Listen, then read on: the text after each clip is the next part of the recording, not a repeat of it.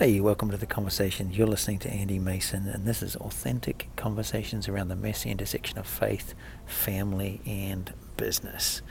And you're with me today, sitting at Les Schwab in Redding, California. So if you hear some background noise, that's where I am. Yes, I, like every other person who has a vehicle, has to come in and get tires from time to time. So I'm sitting here waiting for that to get done and owing a little bit for how much that's going to cost me, but it's going to be okay. I want to talk with you about the key to transformation. So many people talk about it. I'm engaged, connected with a bunch of people who are doing phenomenal things in that space, whether that's families, cities, communities, schools, regardless. But I want to talk to you about some of the things that I am learning or have been learning this year. And the context is I've been leaning into learning about the kingdom of God. I'm reading books like The Unshakable Kingdom and The Unchanging Person by E. Stanley Jones. I've read The Cosmic Initiative by Jack Taylor. I've been interviewing the likes of Bill Johnson. That if you were part of the Heaven and Business community, you got to see that just recently, that interview, which is outstanding. Patrice Sargay from Nehemiah Project, and just phenomenal understanding, wisdom, Shea Bynes and more. And I've also been reading through the book of Matthew. And Matthew's interesting because Matthew was the disciple who was a tax collector, despised by the people. But in a sense, he was the business guy, understands that, goes after it. So the context and the way that's written, you can see that through the lens of Matthew, the tax collector, connected by Jesus and what happened. I've been looking at how much did Jesus focus on the crowd compared to what he did with the disciples. So I'm going to roll through just a few points about some things that I'm learning, and the outcome for you is whether you're leading a ministry, whether you're leading a business, whether you're leading a family, there will be some real practical things for you to focus on. And here's the heads up: focus on discipleship. And I'm going to unpack what that even really is, as in the individual's lives from the inside out. I was sharing this. We just dropped our daughter off to college. It's almost like, oh my gosh, she's gone. And I'm realizing that you cannot fast track or scale the process of discipleship. It's like you can't say to someone who's pregnant, let's fast track this. It doesn't happen. If you try and speed up or scale up that process, you will create massive dysfunction or abortion of what is intended to be. So that's it. Well, here's a few points of what I'm learning, and I trust that this will be of value to you if you're serious about impacting the world for generations to come. Number one, prayer and worship is not enough. Prayer and worship is not enough. I live in a wonderful city, and for decades they've been renowned for prayer and for worship. And I can just tell you, that's not enough. We've got to do more than that. And where this comes from, and Jack Taylor, well, actually there's a Bible dictionary that is the Hayford Bible Dictionary that has a chunk on kingdom and what the kingdom of God is. And he breaks it down to the kingdom of God is the administration, so that's like the government, and the operating system of Jesus. And it gives you, when you're operating in the kingdom of God, when that is on the inside of you and that's being lived out, it's an inside job. And Jesus' administration, heaven on earth, there is a future time when that is going to happen, and he'll take all dominion, all control. That's coming. In the meantime, we have a job to do, which is the works of Jesus in the earth today. The kingdom gives us power over sin, which is morality, sickness, disease, power over systems, poverty, injustice.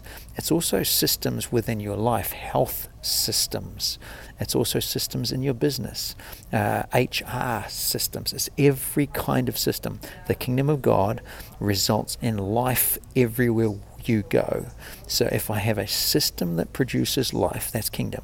If I have a system that is dysfunctional, broken, is costly, and leads to death, that's not a kingdom system. So power over sin, power over systems, and power over Satan, the spirit realm.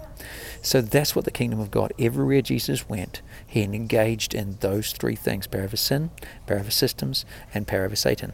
So when I say prayer and worship is not enough, it's this. I believe that we, the church, have focused a lot on power over sin, talking about morality, and that's really good, and we should never stop doing that. It's really, really important. We also focus a lot on power over Satan, which is prayer, and that's super important. And if we're not doing that, something's wrong. There's a spirit realm, and that's how we engage with that. But there's a third area, which is the power over systems.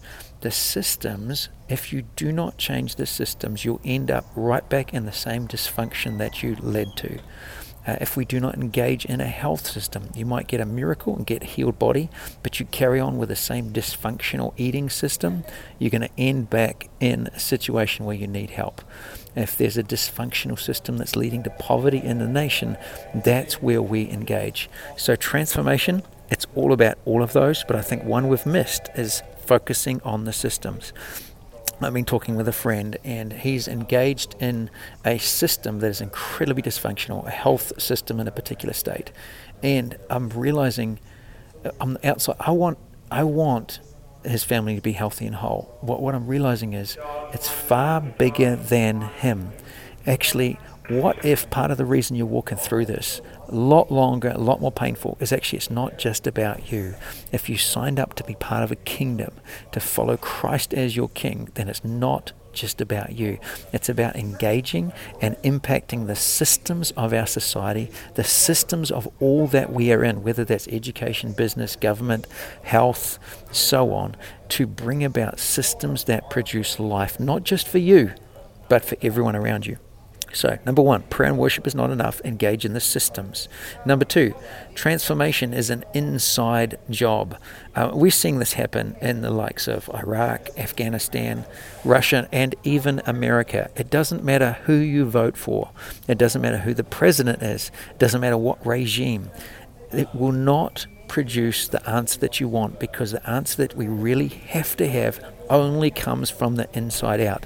The kingdom of God is like leaven, so that is sowed into any system of the world, and it's always unshakable and victorious. So sow the kingdom of God into a socialist structure. It produces life and changes it from the inside out. Implant leaven into a capitalist structure. You sow in and it produces life. People become more generous. They become more philanthropic. They become more engaged in more than just looking after themselves, but helping others. So transformation is not something that can happen just on the outside to you. Making beautiful buildings, fixing streets, making a great health system. Those are good things, but it will not sustain unless we deal with the matters of the heart, the systems of the mind. It's an issue of the inside out. That's number two. Number three, the crowd is fickle. It's like social media and politics. Don't trust them. Do not give yourself to the crowd or public opinion. If you've got people that follow you, if you look at things on social media, if you look at political reports, what they say today can change tomorrow. Constantly, the crowd will be in favor of you today, and then tomorrow you do something and they don't like it, or they hear something, it'll change. Do not give yourself to the crowd, to the fan base, to the whatever it is. It's vanity. It's all vanity. The crowd is fickle. Don't trust them. Jesus was really interesting in that he said he always ministered to the crowd. He did not hesitate to heal the sick, to cast out demons, to serve, to minister, to speak truth, to teach, to train. But he says he did not give himself. He did not commit himself to them. He committed himself only to his disciples.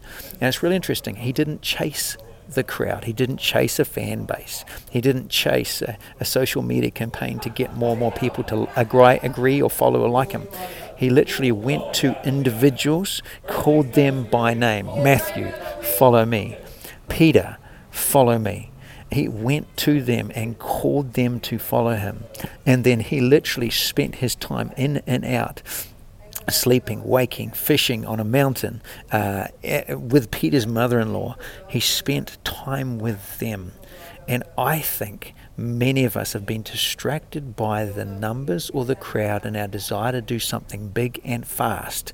And we've actually reduced the focus and got distracted by the crowd rather than continuing to focus on those few people that we do have the hearts of, that we've gone to and say, hey, I'm employing you as my key team, or you are my key leaders in the environment, or you are my children, that you are my primary responsibility.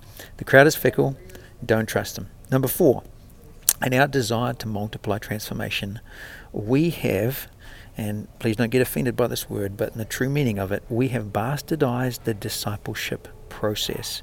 And a desire to scale and speed up what we want to see happen, we've actually said, how can we do this faster? Look what's happened. Look, this person's changed and transformed. So how can we scale? How can we put this into a process that can be reproducible? And what we do is we take the discipleship process and we outsource it to teachers, instructors, and facilitators, and we turn it into a course or a program, and you get a certificate at the end of it. It was never intended to be like that. It's always supposed to be on walk with me, imitate my life. Everything that you see, I get to walk out. You get to see how I interact with my wife. You get to see how I interact with my kids. You see how I interact with the tyre service company when I have to get tyres and I don't want to and I don't like how much it costs. You get to see how I deal with stress and anxiety and pain and challenges and disasters. That's where so much of what we say is not seen or repeated. It's all about how we live our lives. The book of Thessalonians, Paul is talking to them and saying, when I was with you, you saw my life. Imitate me as I imitate Christ. It's in our desire to transform and multiply that, we've actually focused on the crowd rather than keeping our priority on the individuals and that long-term process where you don't even know whether you're winning or not. You go backwards and forwards. It's like kids. You cannot rush the process. It's walk with me, and that's what Jesus modeled. Number five, the way forward is one by one. Follow me and I will make you. I've already touched on this. It's literally, the more and more I see this, I see it everywhere. Whether that's your executive team, focus on your team because they are your priority. And this is wrapped up in the second point, is your greatest return is your kids, or then your key team, it's your spouse. Do they have the best of your attention, your time, your energy, your commitment? Or are you focused on the vanity metrics, the crowd that proves on you today, loves you, raves, claps, and applauds? But the truth is, they're not changing. The ones that are changing and the ones that are in your life, that see you, that you interact, they get the most of you. So I want to encourage you, if you're serious about transformation, if you're serious about seeing lives changed, focus on the one in front of you. Go to them, select those people, invest in them. If that's your team, your core team in the business, how often are you meeting with them, shaping them, discipling them, whether they know it or not, whether they believe the same as you? There's some fantastic resources. Ford Taylor's book, Relational Leadership, is a fantastic resource that's not in Christian language, but is the principles of the kingdom that is outstanding to bring about transformation as we go one by one by one. So I want to encourage you with that, challenge you with that. Please don't hesitate to send me questions, comments, andy@authentic-solutions.com. And I'm with you. We can do this, and I'm so excited about what is happening. But if I will keep our focus on the right place, one by one by one, don't focus on the crowd, focus on the few who are influencing one by one by one. Have a great week.